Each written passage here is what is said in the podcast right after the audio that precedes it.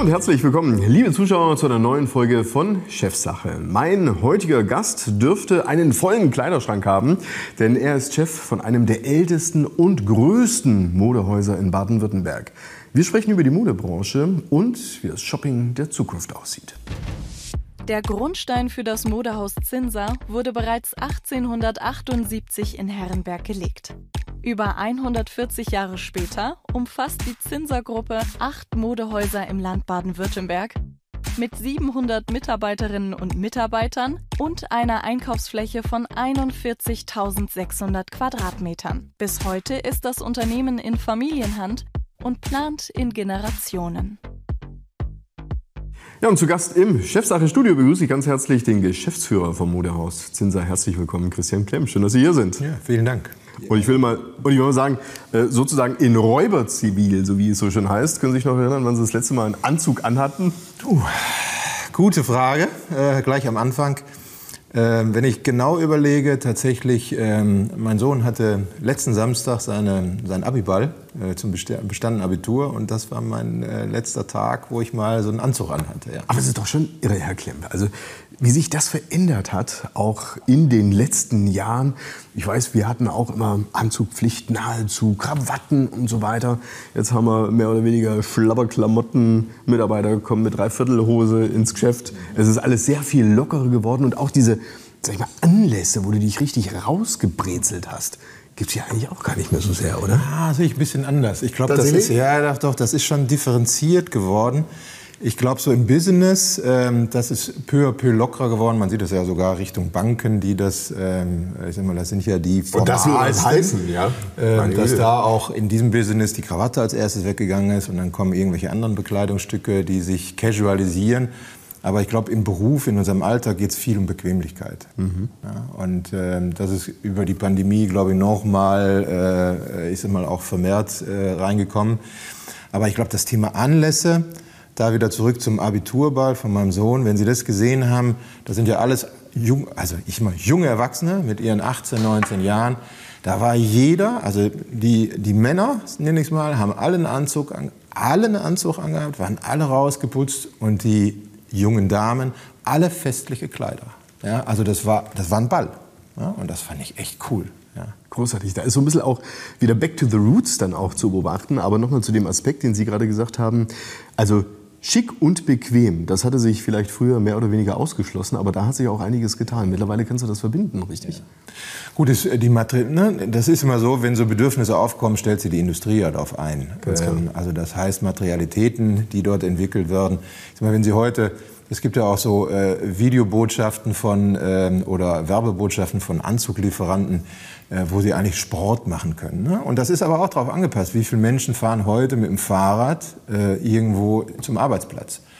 Und tragen dann trotzdem vielleicht, äh, äh, ich sag mal, business-like Kleidung äh, als Anzug. Und da gibt's heute Dinge, da können sie halt auch ja, mit, dem, mit dem Fahrrad fahren. Ich selbst fahre manchmal mit dem E-Bike ins, ins Geschäft, habe halt meinen Sakko irgendwo in der Satteltasche drin. Und wenn ich es raushole, ist es halt nicht total zerknittert, dass ich es nicht mehr anziehen kann, sondern ich kann es überziehen und sieht gut aus. Ja. Wir möchten heute mal über die Modebranche sprechen und äh, insbesondere natürlich auch Ihr Modehaus. Jetzt habe ich mal recherchiert, wie hat sich denn so insgesamt die Branche entwickelt und äh, die Umsatzzahlen. Und siehe da, oh Freude, es hat mich tatsächlich überrascht, hatte die Branche 2022 echt einen Rekord eingefahren. Und zwar konnte ich dort lesen, dass die deutschen Privathaushalte nach vorläufigen Angaben rund 65,2 Milliarden Euro und damit so viel wie noch nie in Bekleidung ausgegeben haben. Das ist ja ein interessanter Effekt. Ist das ein Aufholeffekt? Ja, da war viel Nachhol. Das muss man so sehen, ähm, weil das, ich sag mal, wir waren ja, ich glaube, 148 Tage waren wir komplett mal am Stück geschlossen. Ähm, und da war viel Nachhol. Es waren keine Festivitäten, nichts äh, war ja möglich. Und da war 2022 ein riesiger Boom. Es wurde viel früher gekauft. Ja. Äh, wenn Sie die Lokalitäten mal alleine sehen, ähm, die sind ich sag mal, über Hochzeiten, Geburtstage, alles äh, ist klar. ausgebucht. Wenn Sie heute Stadtfeste sehen, die laufen eigentlich fast über. Also das ist ja bis jetzt noch, dass die Menschen es eigentlich irgendwo genießen, äh, wieder bei, beisammen sein zu können. Und es ist ja eigentlich unvorstellbar, dass wir ja irgendwann mal so vermummt und mit Abstand unterwegs waren. Da war ganz, ganz viel Nachholbedarf. Insgesamt, wenn man mal den Blick wirft von, ähm, ich sag mal 22, auch jetzt das Jahr 23 Richtung 19, wir schauen schon immer noch mal hin, obwohl es ja vier Jahre her ist, darf man nicht verkennen, sind die Frequenzen in den Innenstädten noch nicht auf 2019er Niveau, sondern sie sind immer noch unter 2019er Niveau. Kann das, sein, kann das sein, dass die niemals wieder auf das alte Niveau zurückkommen. Wie würden Sie es denn einschätzen? Weil es hat sich einiges verändert, ja. Also yeah. auch Zielgruppen, die vorher vielleicht nicht so online-affin sind, waren jetzt genötigt, im Online-Bereich äh, zu bestellen yeah. und bleiben da. Yeah. Ja, die bleiben da, aber es ist trotzdem der Online-Markt gerade so rückläufig und stark rückläufig, also eher zweistellig rückläufig im Bereich Textilien. Ähm, weil ich sag mal, dieses, ne, dieses Erlebnis, das Haptische, was wir nun mal haben in unserer Bekleidung und auch die persönliche Beratung, ich sag mal, Mensch zu Mensch, äh, sich auch zu treffen auf unseren Flächen, ich sag mal, Textilien einkaufen oder einkaufen allgemein, ist ja heute auch in den wenigsten Fällen zu sagen, es ist was kaputt, ich brauche was Neues, sondern äh, es Kleiderschränke sind voll, würde ich sagen. Ja. Kleiderschränke sind häufig voll. Es ist einfach auch äh, Zeitvertreib, ja, Freizeitbeschäftigung, Treffen miteinander, Erlebnis. Ne? So. Welche Rolle spielt denn das Thema sich schmücken? Also, dass man wirklich sich auch bewusst was Gutes tut. Sie haben das jetzt gerade nicht genannt, aber wenn ich jetzt in ein Modehaus komme dann, und vielleicht auch was finde, dann komme ich ja in der Regel anders wieder raus, als ich reingegangen bin. Schöner, besser, aufgewerteter, fühle mich ähm, einfach wohler. Also, wir haben in unserer ähm, Vision für unser, für unser Unternehmen, was wollen wir, tatsächlich darin verankert, dass wir den Menschen, die bei uns in die Häuser kommen, ein gutes Gefühl vermitteln wollen. Ähm, und wir wollen eins versuchen, dass sie, wenn sie rausgehen, besser aussehen wie vorher. Ja? So, äh, oder genauso gut. Also das ist ja ne, äh, dieses Schmücken. Deswegen bekleiden wir uns ja auch. Ähm, ich sag mal, das, äh, wenn man das manchmal sieht, Sie haben es gerade zum Thema Anzug gesagt, wenn jemand einen Anzug anhat, eine Person, um bei, Männern zu sagen, einen schwarzen Anzug mit einem weißen Hemd, dann sehen sie angezogen aus und, ne, und ja, sie wirken anders, Macht als wenn sie äh, eine Bermuda mit einem T-Shirt anhaben. Das ist, ist so. Ne? Kleider machen Leute, ja. Ist, ist, ist das letztendlich auch die DNA, die in dem Modehaus Zinser drinsteckt? Weil das muss man ja auch erstmal äh, konstatieren. Ein, ein Unternehmen, welches es schafft, über 140 Jahre am Markt zu existieren. Da waren ganz andere Krisen noch um die Ecke gekommen, Weltkriege und dergleichen. Ähm, was war Ihrer Meinung nach der rote Faden, der letztendlich auch zu der Existenz dieses Geschäftes beigetragen hat? Sich wandeln zu können, glaube ich. Ja. Ja, ähm, weil wenn man mal sieht, ähm, ich sag mal, damals war ja konfektionierte Kleidung überhaupt nicht parat, ja, sondern die Menschen haben ja ihre Bekleidung selber geschneidert. Das heißt, man hat ganz viel Stoffe verkauft. Also konfektionierte Kleidung im Prinzip, du hast feste Größen, zack, ja. greifst rein ja. und das, das gab es ja vor. Ich sag mal, wir sind dieses Jahr 145 Jahre ganz genau. Also das ist ja immer so mal so, wo man hinguckt. Ähm, und ähm, da ist das schon so, ähm, dass dort Stoffballen überwiegend verkauft wurden. Und man ist über Lande gezogen äh, und hat das dann teilweise auch zu den Kunden hingebracht, weil auch, ich sag mal, Verkehrsinfrastruktur, das war ja alles nicht da. Ähm, und das auch nach den Kriegen darf man auch nicht vergessen. Es war viel ja kaputt, Infrastruktur war kaputt. Die Menschen konnten ja gar nicht unbedingt aus dem Umland in die Städte kommen, sondern man ist dann, man hat dann teilweise Busse ähm, angemietet, geschartert, wo man über die Dörfer gefahren ist, die Menschen eingesammelt hat, also um die dann in die Stadt zu bringen. Wahnsinn. Ja. Ähm, also ich nehme mal so ein Stückchen Kaffeefahrt, äh, wie es mhm. ja zwischendrin auch mal war. Ähm, und heute hin, ähm, ich sag mal, für uns auch, ich sag mal, wir haben vor der Pandemie kein ähm, Online-Geschäft gemacht. Auch das ist eine, ähm, eine Wandlung für uns, mhm. ähm, uns auch mit dem Feld zu beschäftigen, äh, bis hin zu Digitalisierungen, die auf der Fläche auch stattfinden. Ja. Wir sprechen über die Modebranche und wie diese sich entwickelt. Was mir aufgefallen ist, dass ähm, du jetzt nicht irgendwie so ein einheitliches Bild hast, ja. Also gerade auch was die Marken, die Labels und auch die Häuser angeht. Manche verschwinden nicht ganz sang- und klanglos von der Bildfläche, andere äh, wachsen geradezu. Am, zu Beginn des Jahres war ja ähm, in den Schlagzeilen Pik und Glockenburg zu lesen. Das hatte viele, viele erstaunt. Es war um März rum, als das Unternehmen Insolvenz angemeldet hatte. Sie, sind, Sie selbst sind, glaube ich, auch ein Pik- und Kloppenburg-Kind, ja, was ja an sich gut ist. Sie sind ja, ja, ja, äh, das galt ja mal als Kaderschmiede, richtig? Ja, total. Also das war das Unternehmen, ähm, wenn Sie dort ausgebildet worden sind. Und muss ich heute auch sagen, ich habe äh, in, in meinem Beruf, äh, in der beruflichen Entwicklung war das der Grundstein. Ja? Und da bin ich wirklich ganz, ganz hervorragend ausgebildet worden in meinen ersten zehn Jahren, wo ich in der Branche gearbeitet habe. Ähm, ja, aber auch da ist es, äh, was ich gerade sagte, wie gut kann sich ein Unternehmen an die Marktsituation anpassen, wandeln, schaut genau hin, was möchten denn die Verbraucher oder meine Kunden und kann mich darauf anpassen oder aber auch nicht. Ja, und dann komme ich unter Umständen äh, halt am Markt irgendwann in die Bedouille, dass ich wirtschaftliche Probleme kriege. Was könnte denn ähm, einer der größten Fehler Ihrer Meinung nach sein, die man machen kann in der Modebranche. Sie sagen, ja klar, wenn du dich nicht an ähm, die Kunden anpasst, das gilt ja im Prinzip für jede Branche, aber jetzt mal ganz im Speziellen bei Ihnen, sind das die Produktionsprozesse, also dass es besonders schnell geht, über Fast Fashion wird viel gesprochen, aber auch über Digitalisierung. Gibt es da so etwas wie einen Kardinalfehler, den man tunlichst vermeiden sollte?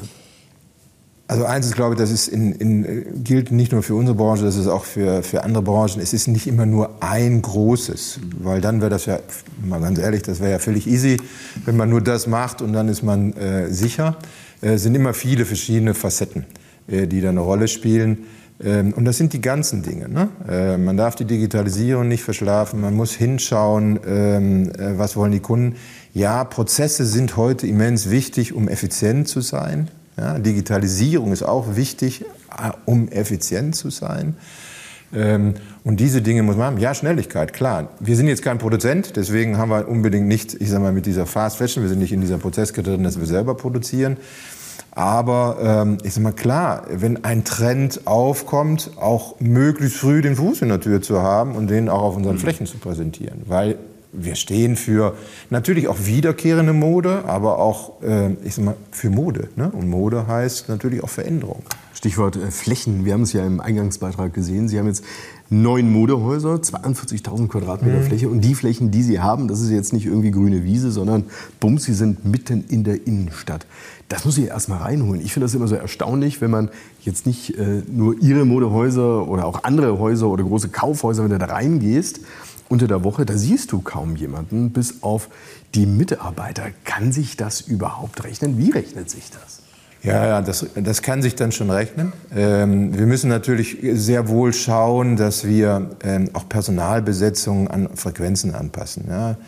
Ähm, ich sag mal, da haben wir Planungssysteme dafür. Äh, wir wissen ja sehr genau, wann wir welchen, wir haben auch Nebentätigkeiten. Wir wissen, wann Ware kommt. Ähm, wir wissen, wann, ähm, ich sag mal, wir Verschiebungen haben.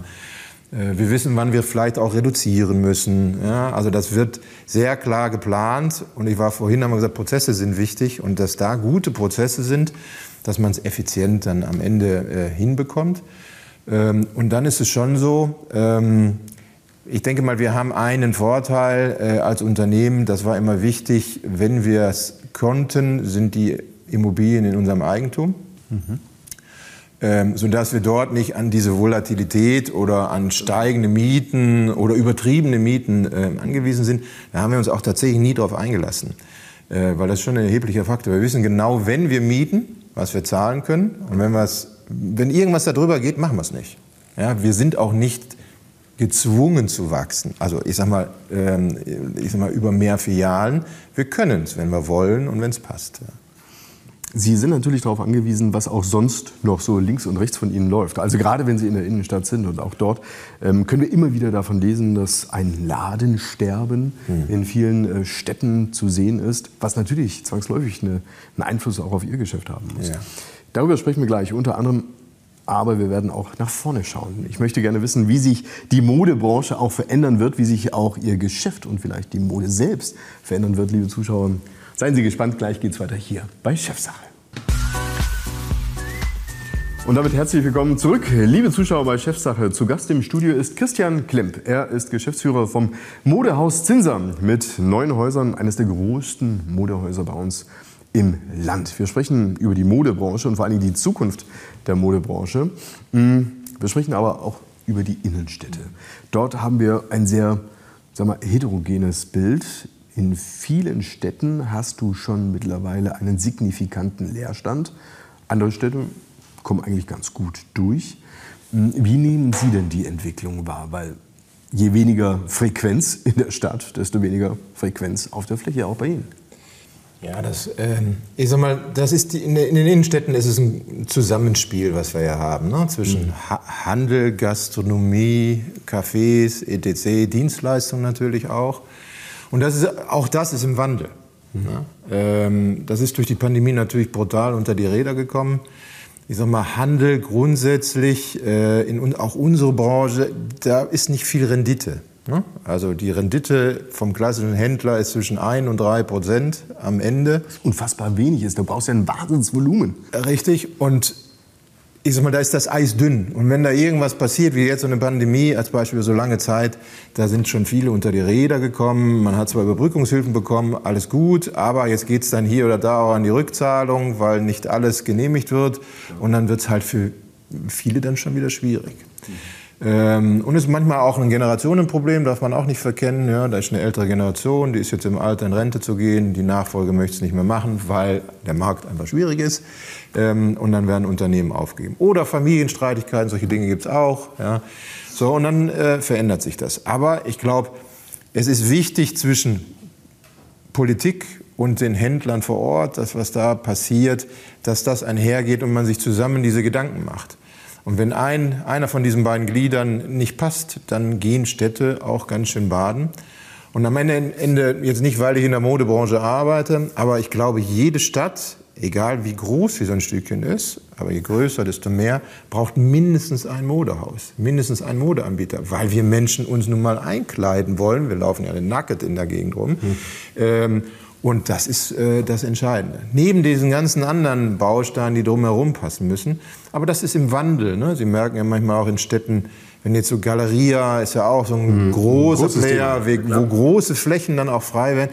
Wie werden die genutzt? Und das gibt gerade Tendenzen dahin, dass diese Flächen für innerstädtisches, also es gibt so Mischformen, innerstädtisches Wohnen, äh, Hotellerie, äh, zusammen natürlich wieder mit Handel, zusammen mit Dienstleistung, äh, manchmal auch aus Verwaltungen, weil wir dürfen nicht vergessen, in vielen Städten, aufgrund unserer Bürokratisierung, die wir haben, ist, äh, sind häufig die Stadtverwaltung einer der größten Arbeitgeber mittlerweile an solchen, in solchen Städten, die dann wieder Raum brauchen. Ja? Und das ist so eine Durchmischung, ähm, die dann aber auch gut ist. Ja? Sie können ja vor allen Dingen das beeinflussen, was sozusagen bis zur Gehsteigkante geht. Ja? Also ja. das, was Ihren eigenen Räumlichkeiten vonstatten geht. Ähm, was wird denn das Modell der Zukunft Ihrer Meinung nach sein? Es sind ja nach meiner, ähm, nach meiner Erkenntnis sind es jetzt nicht die tausenden Ständer, die du da hast mit zig Klamotten drauf, sondern das Thema Erlebnis scheint mir immer wichtiger zu werden, dass du reinkommst äh, und irgendwie ankommst, richtig? Naja gut, also grundsätzlich für, für uns als Konzept ist ja schon mal eins, wir, ich sag das ist die Hülle, äh, nämlich eine Wohlfühlatmosphäre zu haben, allein über das Thema Einrichtung. Licht spielt eine ganz, ganz große Rolle äh, bei diesen sommerlichen Temperaturen, aber auch bei sehr kalten Temperaturen, auch das Thema Klima. Ähm, nichtsdestotrotz unsere Mitarbeiter, die wir da haben, weil da merken wir immer, das ist das entscheidende Bindeglied. Das ist auch der Unterschied zum Online. Ja, das ist das Thema Mensch dazwischen. Ach, ja, das, das, heißt, die Kunden, die möchten, die möchten vor allen Dingen andere Menschen treffen und mit denen in, ins ja, Gespräch kommen? Oder was? Treffen was und auch da? die persönliche Beratung haben. Ne? Das, sind da, das, sind, das sind Beziehungen, die da sind. Ne? Da ist Mitarbeiter, Kunde. Ja? Im besten Fall ist es Beziehung, weil der Mitarbeiter teilweise ja weiß, was hat, ich nenne es mal bei den weiblichen Kunden, bei den Damen, weiß, was dort im Kleiderschrank ist. So, und äh, wir haben ja Menschen äh, und Kunden bei uns, die kommen jede Woche. Alle zwei Wochen, ja, auch weniger natürlich. Ich sag mal, wir Männer sind ja so ein bisschen äh, ne, so, also wir gehen zwar, also ganz viele gehen da zweimal im Jahr einkaufen, da dann halt. Hast äh, du gelesen? Also die Männer kaufen auch eher online, ne? Weiß ich gar nicht. Kann man so nee, nee, nee, Also nee, irgendwo habe ich mal gelesen, äh, Männer tendenziell eher mehr online als Frauen, aber vielleicht hat sich das auch mittlerweile wieder. Also tatsächlich, die, die weibliche Zielgruppe, das ist die Online-Zielgruppe, das muss man so Ach, sehen. Ja, ja, ja, das ist viel, hoch, viel interessanter. Es ist auch so, dass wenn Sie mal Damen und Herren aufteilen von Anteilen, haben Sie, ich sag mal, ist das 60-40. Ja? Also ungefähr das 60 Prozent Damen Umsätze und 40 Prozent Herren, mal so ganz grob äh, aufgeteilt. Verstehe. Also das heißt, ähm, die Kunden, jetzt unabhängig vom Geschlecht, die lieben es vor allen Dingen, beraten zu werden, mhm. dass ähm, man sich mit ihrem Typ offensichtlich auch ja. auseinandersetzt. Was halten Sie denn von solchen Entwicklungen, die ja auch bei Ihnen äh, durchaus diskutiert werden? Und es gibt auch bestimmt schon ähm, das eine oder andere Geschäft, wo es eben Einzug bekommen hat. Und zwar das Thema Virtual Reality. Also gerade bei jüngeren Zielgruppen mhm. hört man, ja, die können sich damit auseinandersetzen, dass du ähm, quasi mit einer virtuellen Realität dir Klamotten anziehen lässt, dass du dir die einfach mal anschaust im Internet und dass du eigentlich nicht mehr in diese Umkleidekabine reingehen musst und hoch, runter, hoch, runter und so weiter. Wird das kommen oder ist das eher ja, Für mich, also ich meine, vielleicht, vielleicht bin ich schon zu alt dafür, ne? keine Ahnung, mit ja, 56, aber ähm, ich, äh, ich sag mal, wir beobachten so Entwicklungen natürlich. Ne? Also diese virtuelle Welt beobachten wir. Ähm, da wird ja auch, ähm, ich sag mal, ich kann ja heute auch Bekleidung nur virtuell besitzen. Also solche Entwicklungen gibt es ja auch. Ähm, da spielen wir noch nicht mit. Ne? Das, ist, das ist weit weg heute. Ich kann aber nicht sagen, kommt das noch mal näher oder nicht. Ja? Und es ist, glaube ich, immer auch die Kunst, wann springe ich auf so einen Zug auf, ähm, ohne mich äh, von dem eigentlichen, was gerade gefragt ist, zu verabschieden. Ne? Aber nochmals, für uns ist viel wichtiger das Thema persönliche Beziehungen. Wir haben, wir haben das natürlich auch aus der Pandemie heraus gelernt. Es gab ja mal eine Zeit, da durfte nur auf Termin zu uns rein. Also so, ne, muss man Personal ja Shopping gibt es aber nach wie äh, vor. Ja, ja und daraus hat sich das entwickelt. Auch das ist jetzt digitalisiert. Ja, wir haben, äh, wir haben Menschen bei uns speziell darauf ausgebildet. Äh, wenn Sie auf unsere Online-Seite gehen, dann können Sie das sehen, da können Sie einen Termin machen, Sie können zeitlich einschränken. Das sind ja alles so Lerneffekte aus der Pandemie. Wird das genutzt? Ja, ja, das wird schon genutzt. Das wird schon genutzt. Also ich sag mal gerade, ich sag mal so Festivitäten, wenn ein ja. Hoch Hochzeiten oder für irgendwas, dann wird das gebucht. Oder ich sag mal, wir haben so Mutter-Tochter-Shopping, ist auch so ein Klassiker. Ja? Äh, das ist, äh, das ist, da sehen Sie auch, das ist ein Event dann in dem Moment. Oder Freundinnen-Shopping gibt es auch. Super. es, es gibt äh, interessante Entwicklungen, gerade auch in der Modebranche. Auch diese sogenannte Fast, Fast Fashion. Ja, ich hatte jetzt kürzlich gelesen von einem chinesischen Unternehmen, die auch ganz gerne so in den deutschen Markt rein möchten, Schien. Unfassbar sag mal, viel Auswahl, schnell Auswahl und ähm, dann aber wiederum auch geringe Preise. Konterkariert ja wieder völlig auch diesen Nachhaltigkeitsgedanken, den du ja eigentlich auch bei jüngeren Generationen hast. Ähm, was bedeutet denn das für Sie? Wie sehen Sie denn solche Entwicklungen gerade im Bereich dieser sogenannten Fast Fashion? Naja, das ein Marktteilnehmer, ne? das muss man so sehen. Also es ist ein Segment des Marktes, äh, der jetzt einfach da ist, ähm, der natürlich ein gewisses Umsatzvolumen wegnimmt. Ähm, ich bin auch gespannt, wohin sich es entwickelt. Aber ich glaube, es wird es trotzdem immer geben, dass ähm, äh, für einen gewissen Geldbeutel, Größe des Geldbeutels, auch solche Konzepte da sind. Ähm, ich mal, die machen das auf der anderen Seite schon toll, ne? weil die voll digitalisiert sind, ähm, die ihre Daten, die sie ja erheben über, ich sag mal, auch äh, Online-Recherche, was da, was da an Trends passieren und in welcher Schnelligkeit die das umsetzen. Das ist schon sehr bemerkenswert. Ich glaube, da kann, ich sag mal, die äh, normale Modeindustrie, ich nenne sie mal normal, auch daraus lernen wieder. Ähm, das Thema Nachhaltigkeit, da muss man natürlich schon aufpassen. Ne? Ich sag mal, da geht's da, Nachhaltigkeit ist ja in vielen Facetten, bis hin zu Menschenrechten, etc. Ich sag mal, wenn man da so sieht, was ist da so in Bangladesch etc. alles so passiert. Ähm, ja, das muss, man, das muss man auch für sich entscheiden. Wenn ich in diese Richtung einkaufe, dann muss mir bewusst sein, wenn ich ein T-Shirt für 1,99 kaufe, wo, da ist Material, da ist Arbeitszeit, da ist, äh, das ist schon irgendwo hergeflogen worden da bleibt nicht viel übrig, wenn es produziert wird. Es gibt ja wiederum andere Trends, die auch diskutiert werden. Das ähm, erinnert mich so ein bisschen an das alte Secondhand, ja. Also selbst, dass du Mode quasi, quasi mietest. Also ich komme zu Ihnen rein und dann miete ich mir von mir aus ja. den Anzug. Wird das kommen? Auch da gibt es heute Konzepte, wenn ich, mal, äh, wenn ich das mal sehe. Ähm, ich glaube, das sind so Nischen, die momentan da sind, die auch teilweise belegt sind. Wenn ich mal Tübingen betrachte, was eine auch eine Studentenstadt ist mit vielen jungen Menschen. Da gibt es mittlerweile drei, ich finde es sehr gut gemachte Second-Hand-Läden, die auch, also wo das nicht einfach reingehängt ist, ramschig, sondern die es auch schön präsentieren, ein Stückchen Erlebnis auch bilden. Und die haben auch äh, ihre Kunden, gar keine, gar keine Frage. Wenn ich mal meine Tochter betrachte, die ist 20, äh, wie die konsumiert, die konsumiert online, die kauft natürlich bei uns Ähm, und aber auch, sie kauft auch Secondhand über Plattformen oder in Geschäften. Also ist eine komplette Durchmischung. Man kann gar nicht mehr sagen, okay, ich kaufe nur da, sondern das ist sehr vielfältig. Letzter Aspekt, das Thema Personalisierung. Also jeder Mensch ist unterschiedlich. Sie sind größer als ich, Sie sind äh, auch schlanker als ich. Sie werden definitiv andere Größen haben, aber ja. ich sage mal, diese Konfektionsware, die könntest du ja vermeiden, wenn ich maßgeschneidert aus ähm, oder mit digitalen Möglichkeiten eine andere Klamotte bekomme als jetzt Sie. Finde ich eigentlich einen ganz spannenden Ansatz, weil das Zeug dann halt einfach passt. Hm. Gibt es auch. Ähm, Gibt es teilweise heute, ähm, ich sag mal, im Business-Anzugbereich, ja, dass ich sag mal, Kamerasysteme gibt, äh, wo, sie, äh, wo sie die Körpermaße scannen.